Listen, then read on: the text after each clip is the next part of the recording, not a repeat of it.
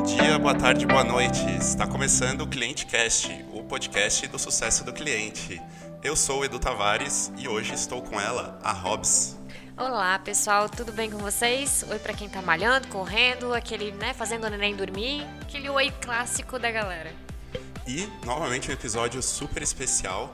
A gente está gravando diretamente do CX Summit aqui em São Paulo, evento bem focado na experiência do cliente, um dos maiores eventos sobre esse tema, super referência.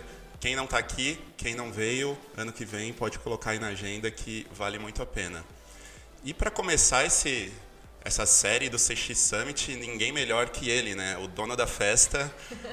Muito bem-vindo, Tomás. Obrigado pelo tempo. Obrigado pelo time aí da Track Sale, que agora teve uma mudança aí que você vai contar pra gente. Pelo convite, parabéns pelo evento e seja muito bem-vindo. Eu que agradeço, pessoal. É um prazer estar aqui. É, já acompanho o podcast de vocês, ClienteCast, e, enfim, eu acho que é um prazer estar aqui. Era um sonho de consumo que eu tinha estar aqui no ClienteCast. Pô, que porta sempre aberta, eu muito bem-vindo. Eu tô olhando para ele com um sorriso de orelha a orelha, assim. é, é, agora a gente grava presencialmente, assim, a gente fica tietando, né, os, os entrevistados. É. então, pro pessoal aí que não te conhece, se apresenta aí. Quem é Tomás? Legal. Ah, eu sou um mineiro, é, tranquilo, é, enfim, lá de Belo Horizonte e eu sempre empreendi desde jovem, né? Então eu tive meus próprios negócios é, a partir dos 15 anos de uma forma mais formal.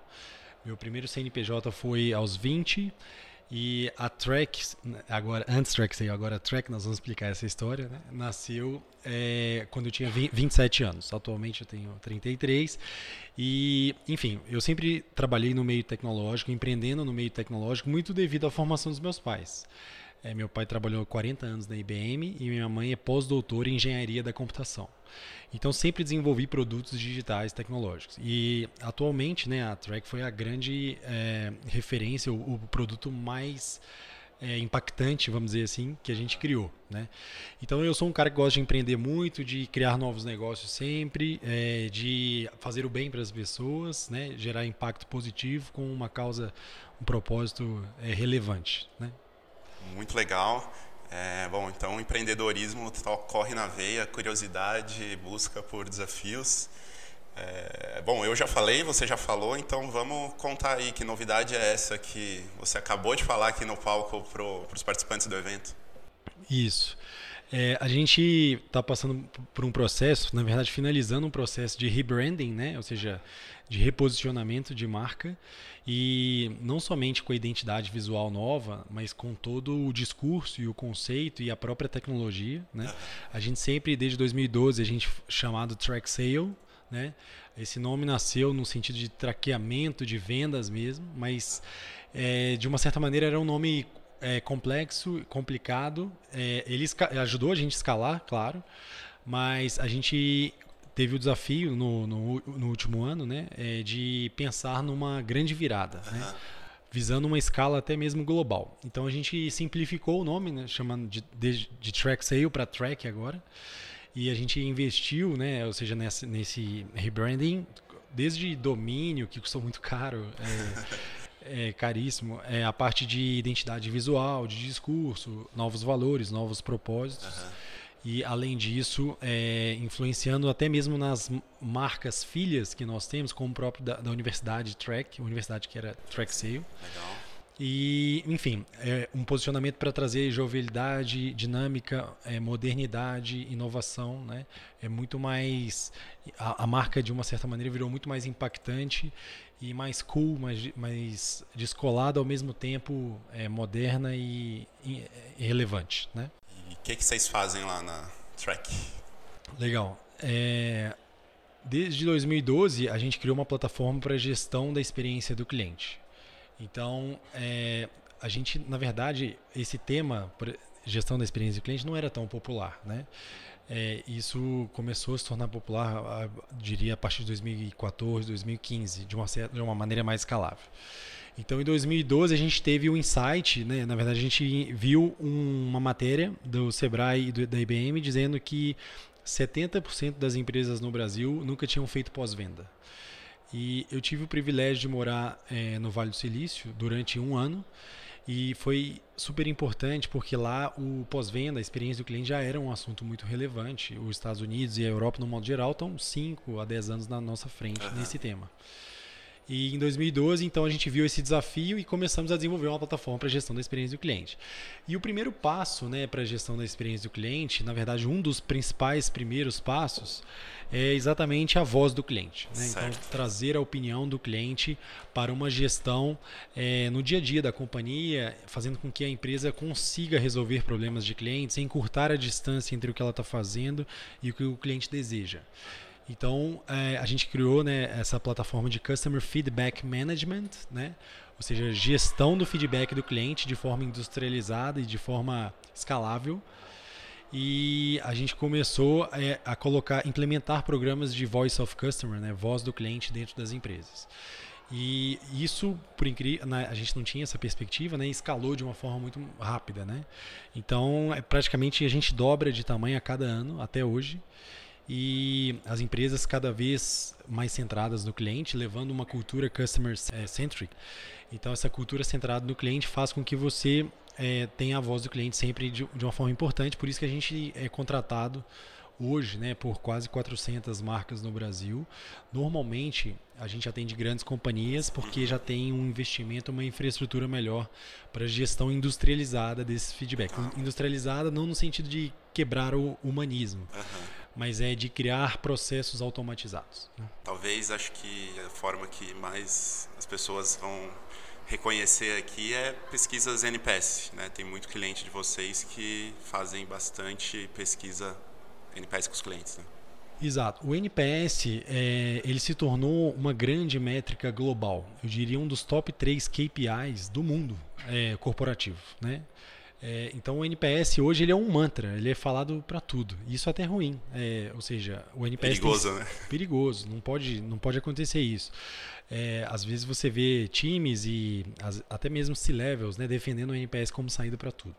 O NPS ele se tornou muito relevante depois da publicação do livro A Pergunta Definitiva em 2011 é, pelo Fred Reichelt e também pelo Rob Markey, que são pessoas que eu conheço e converso com eles de uma forma frequente. E não foi. A, a, gente começou a crescer baseado no NPS, não por vontade nossa, a, a, priori, mas foi uma demanda de fato do mercado. E a gente começou a atender essa demanda de uma forma é, com um nível de excelência. Né? Uhum. E a gente sabe é, das melhores práticas de gestão de indicadores da experiência do cliente. Por isso que a gente está transacionando essa a tecnologia para ser uma uma tecnologia muito mais com muito mais inputs, né? Uhum. Não somente um indicador baseado no índice de recomendação de uma marca é, ou de uma experiência, mas muito mais é, traqueando dados comportamentais e também o sentimento do cliente. E então o NPS ainda é muito relevante para a gente, mas a gente tem essa mudança gradual para os indicadores comportamentais e outros indicadores de sentimento, que são métricas hoje que surgiram depois do NPS, ou até mesmo antes, né, que são métricas super relevantes também, é, e que, se aplicadas né, de uma maneira simplificada, afinal o mundo cotidiano exige né, a interação de consumo de uma forma muito simples e rápida, sem esforço, é, a gente consegue gerar ótimos insights para as empresas no modo geral. Legal. E nessa linha aí dessa mudança foi o tema da tua palestra também, um pouco de mudança de que indicadores que a gente olha, né? Que a gente está olhando hoje, que que a gente pode começar a passar a olhar daqui para frente. Conta um pouquinho aí qual que foi o, o teu papo hoje com 1.500 pessoas, né? Que tem aqui. Isso. É, a minha apresentação ela é chamada de Forecasting Customers, ou seja, prevendo clientes. É, inclusive, o, vídeo do Rob Markey que foi apresentado na, na apresentação, é, ele fala exatamente do futuro. É, o, o, Rob Markey, em, em 2017, ele escreveu um artigo, que é o próprio autor do NPS, ele escreveu o um artigo chamado Sometimes You Don't Have to Ask. Às vezes você não precisa perguntar. Exatamente falando dos modelos preditivos de Customer Satisfaction, de satisfação de clientes. Né? Então, é, a, a gente acredita exatamente que as pesquisas irão acabar gra, a, gradualmente. Tá? Elas não irão acabar por por totalidade, claro que não, mas é, através de um monitoramento em tempo real de uma série de indicadores comportamentais, eu posso prever a satisfação do cliente com muita precisão. É, eu estou falando de exemplos, né, como por exemplo da Didi, que é, já é aplicado na China, no qual você faz o monitoramento de uma corrida é, de aplicativo, né, um, como se, é, a Didi é dona da 99 aqui no Brasil. Então você faz o monitoramento de 25 indicadores de uma corrida e no final você fala a probabilidade do cliente ser um promotor, um neutro um detrator sem fazer pesquisa. Né? É exatamente esse modelo de análise preditiva que a gente trabalha. É, ou seja, a gente está totalmente focado nesse item agora. E é interessante dizer porque hoje a, a camada da, na verdade, a experiência do cliente seguem as camadas de ciências de dados, que é exatamente a camada descritiva, a camada preditiva e a camada prescritiva. Né? Então eu tenho dados comportamentais sendo traqueados, que são os dados objetivos, fatos e atos de consumidores que falam por si só. Então a gente tem é, por exemplo, números de acesso, é, quantas vezes ele comprou, é, ou seja, o tempo de compra, fila de espera, por exemplo, são indicadores comportamentais, fatos e atos. Então, se você vai somando, quanto mais dados você tem, você consegue prever a satisfação do cliente. Né? E é claro que a pesquisa ainda é muito útil para confirmar a hipótese, para saber de fato se você está sendo assertivo nas, nos dados comportamentais. Né? Os dados comportamentais, juntamente com os dados subjetivos, que é o sentimento do cliente, você forma a camada descritiva da experiência do cliente. A camada descritiva ela é essencial para que você vá para um próxima, uma próxima etapa, um próximo passo, que é exatamente a camada preditiva. Então eu tenho indícios, eu tenho, é, enfim, informações que mostram que os clientes podem ter um comportamento potencial em virtude de uma experiência que ele viveu. Então, é, predições. Você pode fazer predições dizendo, olha, existe uma probabilidade desse cliente seguir um caminho X, Y, Z. E se você ainda tem dados é, geográficos, demográficos, dados é, de peculiaridades dos próprios clientes, características pessoais, né? É, aplicado a uma série de bias, né, de vieses, você consegue exatamente é, prever a, a, satisfação do cliente, e a experiência no modo geral e o comportamento futuro dele. E é claro que uma vez que você clusteriza esse cliente em grupos, você vai conseguir prescrever ações, né, que é o melhor cenário. Ou seja, você antecipar é, uma ação para que você consiga é, por exemplo, evitar que um cliente cancele um, um produto, cancele uma assinatura, né? Então, é exatamente o modelo de ciência de dados aplicado à experiência do cliente, que é a realidade hoje que a gente é, falou hoje no, nos cases. Isso tem tudo a ver com a questão de não trazer o emocional para o consciente do cliente, sim continuar trabalhando no inconsciente, né? No, na, na experiência que ele está vivendo, mas não está talvez externalizando em fala. A gente não está ali persuadindo ele a uma resposta ou né, de, algum, de alguma forma até mesmo manipulando né, a, a, pergunta já propondo uma resposta que a gente está por exemplo, do NPS, quando é, o Edu brinca comigo que isso não está no método, eu falo, deveria estar no método, então, vamos mudar o método. Uhum. Não pode ter interação humana. Porque a gente acaba influenciando ou persuadindo ou de alguma forma mexendo na emoção desse usuário, desse cliente, e que os dados, por mais que seja uma emoção inconsciente, tu não está traçando, né? tu não está influenciando. Então, qual que é a relação disso de não estar perguntando efetivamente e ter esse dado para trabalhar emoção. Tem alguma forma de prever isso? Tem. E, inclusive, eu tive o privilégio, é, agora, né, no mês passado de outubro, é, eu estive em, fazendo um curso na Universidade de Harvard, nos Estados Unidos, é, em Boston, né, que é o chamado Behavior Economics. Né? O Behavior Economics fala exatamente sobre isso. É você alinhar a economia, ou seja, a, a esfera econômica, financeira, juntamente com a psicologia e tomada de decisão, ciência da tomada de decisão, que passa muito pela racionalidade, irracionalidade, hábitos, arquitetura de é, escolhas e arquitetos de decisão. Então, é, é, fundamental, e esse tema é muito pouco falado no Brasil, é, não, não, percebo isso de uma forma evidente, mas é interessante né, o quanto o viés é, de uma pessoa, ou então um, de um comportamento por si só, pode influenciar num, enfim, pode gerar consequências positivas ou negativas numa relação de consumo. Então, a, a emoção, é, enfim, ela tem uma, uma esfera muito individualista e você tem que ter esse dado, você tem que ter uma probabilidade desse cliente, na verdade, informações úteis para fazer com que esse cliente consiga de fato é, entender um, a empresa consiga entender um contexto individual daquele cliente, hiperpersonalização e ver quais seriam as emoções possíveis né, que isso pode ser aplicado. Até na minha apresentação eu coloquei o gráfico, né, os slides estarão disponíveis aí no, no site do, do CX Summit, é, sobre os 144 tipos de viés emocionais que são possíveis de serem atingidos é, em virtude de uma relação de consumo ou é, simplesmente de uma vivência, tá? Então é, é um assunto que é super instigante, pouco falado, mas é, ou seja, a gente como uma plataforma, uma ferramenta que trabalha com dados e vincular isso à emoção, você tem que entender muito o contexto individual das pessoas. Né? E aí entra o embate, porque a gente quer saber dados das pessoas. Né? Eu quero saber a idade, eu quero saber o gênero, eu quero saber, é, enfim, todas as informações úteis. Lá vem LGPD. Isso. para ver, é, ou seja, para eu entender o contexto, entender possíveis emoções né, que esse cliente vai vivenciar.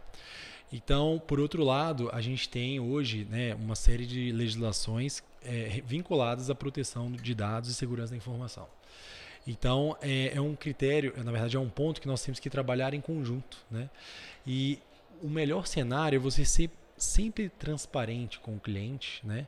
e fazer com que, de fato, ele entenda o contexto e como algo positivo para você, sem qualquer tipo de é, interesse ruim, ou então de lucros negativos, ou então de, enfim, qualquer tipo de fraude. Né?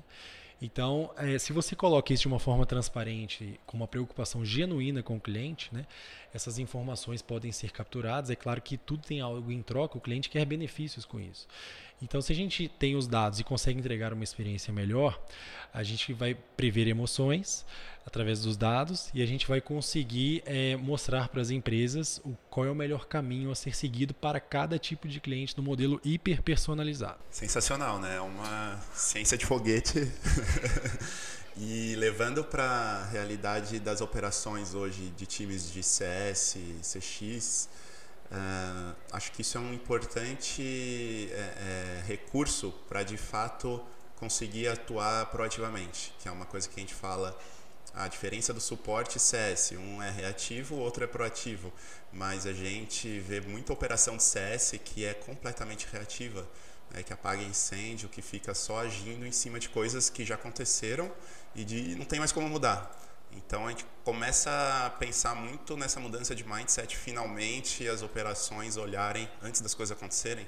Você enxerga isso acontecendo? Sem dúvida. É, inclusive, assim, uma das áreas né, que eu gosto de sempre estar presente lá na empresa é exatamente o CS. É, e a gente tem essa preocupação em, com a distinção né, do, do CS exatamente para ser um modelo muito mais proativo e estratégico em relação ao suporte ao cliente, que é algo muito mais reativo e operacional. O que não é ruim, né? Tem que ser assim e, e, ele é mais rápido porque ele é reativo e está pronto para resolver rápido um problema. Exatamente. Então, é, ou seja, se a gente for trabalhar a proatividade e previsibilidade né, do, do modelo para garantir o sucesso do cliente, a, a gente tem que fazer é, o traqueamento de informações úteis, principalmente é, através de tecnologias é, agregadoras de dados. Né? Por isso que a, a, nova fase track é exatamente uma CDP, uma Customer Data Platform, no qual a gente puxa, é, a gente suga informações de diversas ferramentas, não somente da opinião do cliente. É, então a gente suga informações de helpdesks, de CRMs, é, de ferramentas de atendimento, qualquer tipo de é, tecnologia que tenha uma, uma ligação, uma, uma API, por exemplo é possível de trazer esse dado, é, mostrar se esse dado ele é positivo, negativo ou neutro, o quanto isso pode colaborar para uma jornada completa. E é claro que a opinião do cliente ainda é relevante e as pesquisas continuam, né? É, porque a maturidade dos dados ainda não é uma, uma realidade, né? E se você tiver esse fluxo é, construído, né, num, vamos dizer, num piloto automático, aí você entra num modelo preditivo muito legal. Né? O modelo preditivo, é importante dizer que as ferramentas é, de ciência de dados, como por exemplo aprendizagem de máquinas, né, ou, então, ou então inteligência artificial, elas são ferramentas de propósito específico. Não existem ainda ferramentas no mercado, no mundo, é, de inteligência artificial de propósito geral. É, por isso que há uma frustração muito grande com bots, por exemplo. Há uma frustra... Não existe uma linguagem conversacional. O vice-presidente do, do Google, Ray Kurzweil, um dos maiores futuristas de todos os tempos, é, já preveu várias coisas legais, ele fala que em 2029 provavelmente os computadores serão convincentes como pessoas. Hoje não são. Por isso que os modelos de, é, os algoritmos e os modelos de ciência de dados, eles têm que ser construídos base, baseados num propósito específico, né? Então, é, por exemplo, uma, um modelo estatístico probab, probabilístico para alcançar a redução do churn. Então, eu posso entender numa análise histórica e numa análise de traqueamento qual é a probabilidade de ter churn. Mas esse mesmo modelo não vai ser útil para eu aplicar a Customer Lifetime Value, por exemplo, né? LTV. Então são, são questões completamente diferentes. Né?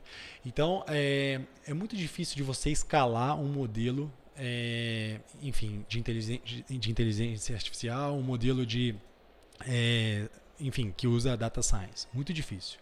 Marta Gabriel já diria, né? Ética, emoção e empatia. Isso. O computador não tem ainda, então talvez 2029. Exatamente.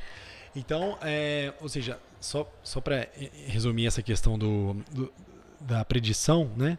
Então, a predição ela, ela tem que ser muito baseada nas peculiaridades de jornada do cliente, ela tem que ser, ou seja, que, quais são as evidências, é, ser, quais são os dados é, comportamentais que os clientes viveram naquela jornada, é, o, qual, qual tipo de informação você tem, quais são os dados relevantes, se esses dados estão bem é, padronizados, verificados, higienizados, enriquecidos, né?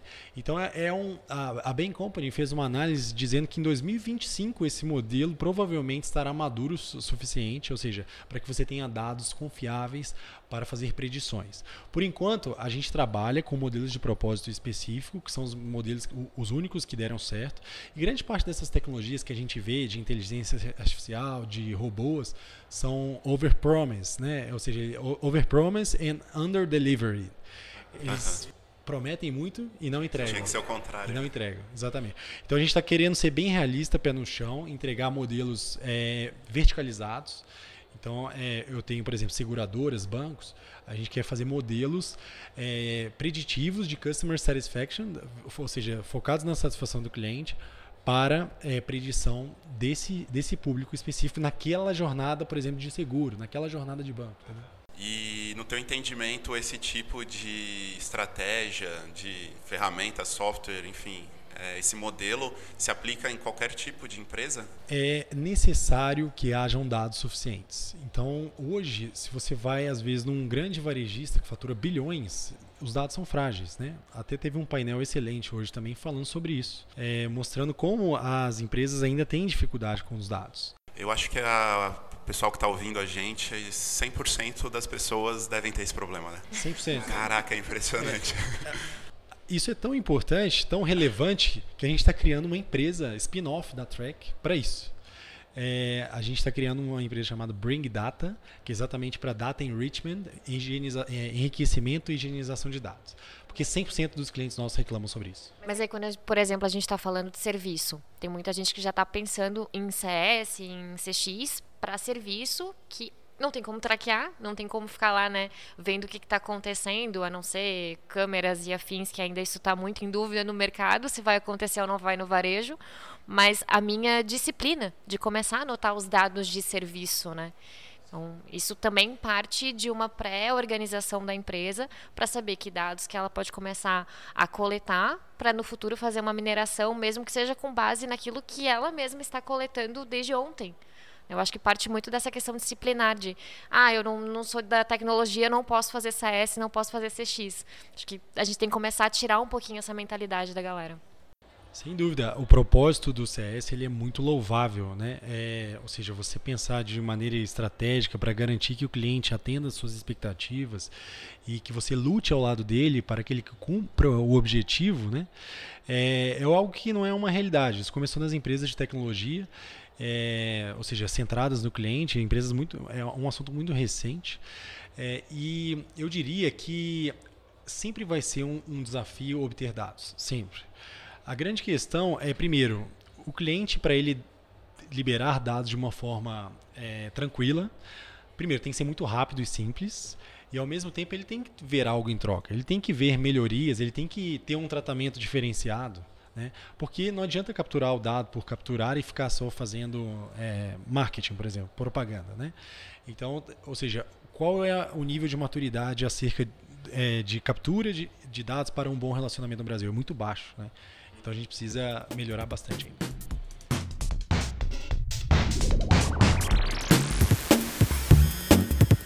Tomás, fugindo um pouco disso, tem uma pergunta que sempre aparece nos nossos grupos, um monte de coisa.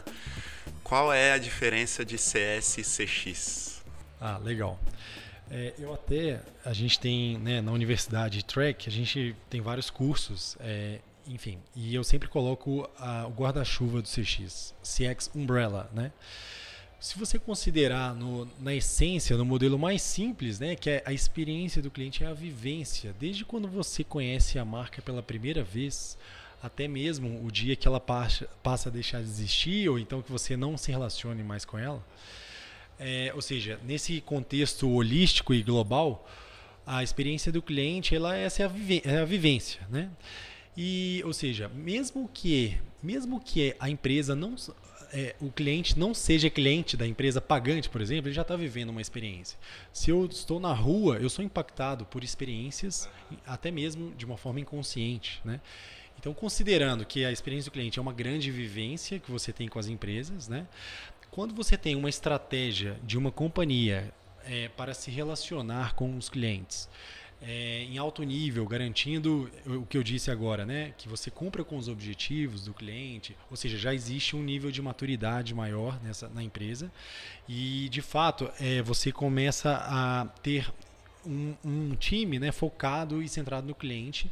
Uma, é um reflexo da cultura centrada no cliente. Então, dito isso, né, na minha visão, é, o, o guarda-chuva né, de CX ele embarca vários conceitos relevantes, como, por exemplo, sucesso do cliente, design de experiência, é, pro, design de produtos, é, design de serviços, é, usabilidade, user interface, é, interface do usuário, é, você vai para temas como jornada, a própria parte de métricas, né? Isso é, é extremamente relevante. A, além disso, a, o aspecto cultural da companhia como um todo, né? Então, é, o sucesso do cliente, ele, na minha visão, né? Ele é um é um artifício, é uma funcionalidade muito importante do sucesso do cliente, muito louvável e positiva, é, para mudar é, uma ferramenta, né, uma catapulta para mudar o mindset, né, a visão da, das empresas é, acerca é, dos modelos tradicionais que não são centrados no cliente. Né? Legal. Bom, é, é, sempre uma pergunta polêmica, né? É, para quem não entendeu nada até agora, ou para aquelas pessoas que são um pouquinho mais descrentes de métricas e, e, querem começar a acompanhar alguma coisa preditiva dessa experiência do usuário, tu teria alguma métrica para indicar para a galera assim que dá para começar a monitorar? Pode variar muito de acordo é, com o negócio, né? ou seja, de acordo com o tamanho do negócio, de acordo com a vertical de mercado em que você atua. Né? Mas, por exemplo, se você tem uma padaria, né? poxa, você monitorar o horário de abertura todos os dias da sua padaria, o horário de fechamento e o tempo de fila já é um indicador super preditivo de boas experiências, né? porque você está tendo disciplina e rigorosidade ali no, na sua gestão. Né? A gestão operacional eficiente ela gera vários reflexos positivos. Existem perspectivas e predições, se você tiver uma gestão operacional eficiente, que haverá um resultado satisfatório. Né? É, eu estou falando de uma padaria porque ela não tem dados, ela não obtém, quer dizer, na maioria delas, né? ela não obtém essas informações. Mas se você tiver, enfim, um cadastro do cliente, é, ou seja, já informações úteis, né? é, você não precisa nem de ouvir a opinião do cliente.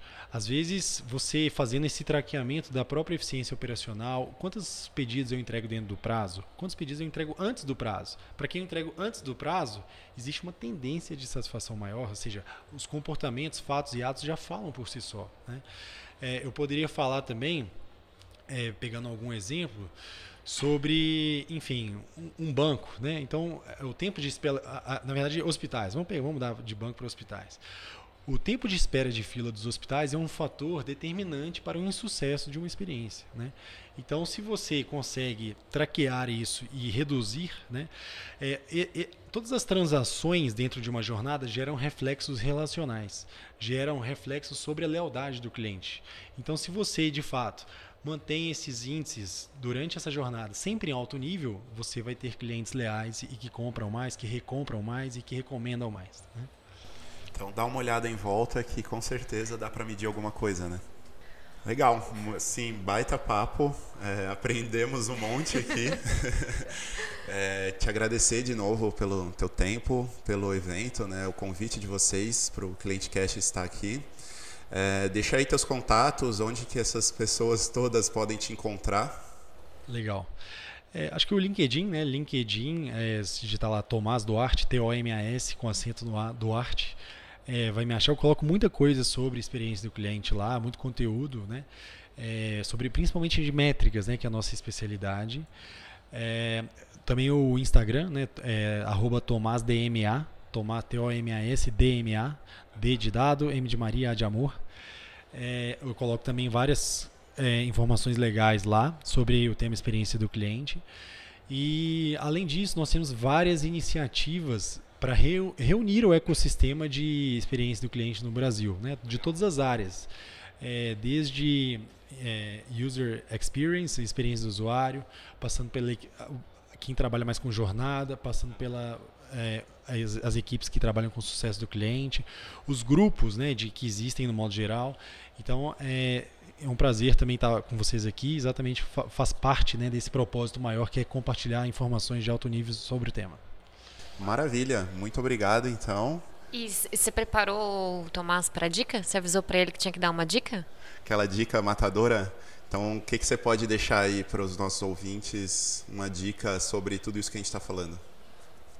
Acho que o primeiro ponto é, de fato, ter segurança e ter a preocupação, na verdade, com os dados dos seus clientes. Certamente é o seu maior patrimônio, né? Você tem informações úteis sobre com quem você se relaciona. Pode ser B2B, B2C, não importa, né?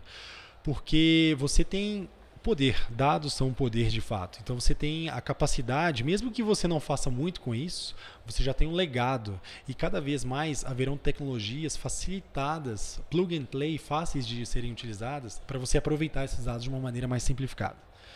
Que hoje é um desafio. Né? Então a primeira questão é os dados. E segundo, é sempre trabalhar, de fato, é, fazendo com que os clientes tenham boas experiências com uma preocupação genuína, né? evitando que os clientes e a sua própria equipe tenham aborrecimentos diários. É, isso faz com que você tenha, é, mesmo que você fale em algum momento, mesmo que você tenha fragilidade nos seus próprios dados, fragilidade em algum lado operacional, se você tiver essa preocupação genuína né, com o cliente e está na essência, né, os, os líderes e as, as principais pessoas da empresa inclusive derem um exemplo sobre isso, uhum. você vai conseguir criar um ambiente muito agradável, não só para o trabalho, mas também para se relacionar com os clientes. É muito, muito positivo. Eu chego todos os dias na empresa feliz para trabalhar, mostrando, não porque o meu NPS é 75, ah, é, por aí vai, mas é porque eu vejo lá as pessoas é, me, sendo promovidas, é, mudando é, de carreira para melhor. Uhum. É, eu vejo as pessoas comentando positivamente, é, eu vejo as pessoas felizes, querendo nos, é, enfim, nos agradecer de alguma maneira, porque a gente ajudou o quê? A melhorar a vida da pessoa de alguma maneira, resolver algum problema. É, enfim, constru, é construtivista, né? é super positivo o que a gente faz, que é exatamente criar é, boas experiências para que as pessoas fiquem mais felizes. Em todos os momentos da vida. Maravilha. Obrigado. É, foi muito legal esse papo. Eu que agradeço. até uma próxima aí. Foi muito bom mesmo, eu estou aqui tietando ainda. Eu estou olhando para o Tomás assim com a mão no queixo, assim, nem pisco direito. eu espero que vocês tenham aproveitado o papo tanto quanto a gente aproveitou aqui, porque foi muito conhecimento em tão pouco tempo, né? Então, ouçam várias vezes esse podcast porque vale a pena. É isso aí. Valeu, Tomás. Valeu, gente. Um abraço, obrigado. obrigado. Alô, galera. Até a próxima. Tchau.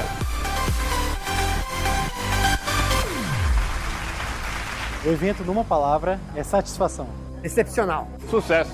Fantástico, essa é a palavra. Incrível. A palavra do evento é experiência. Sucesso das empresas. O evento em uma palavra, sensacional. Encantamento. O evento em uma palavra, inovação. Inovação.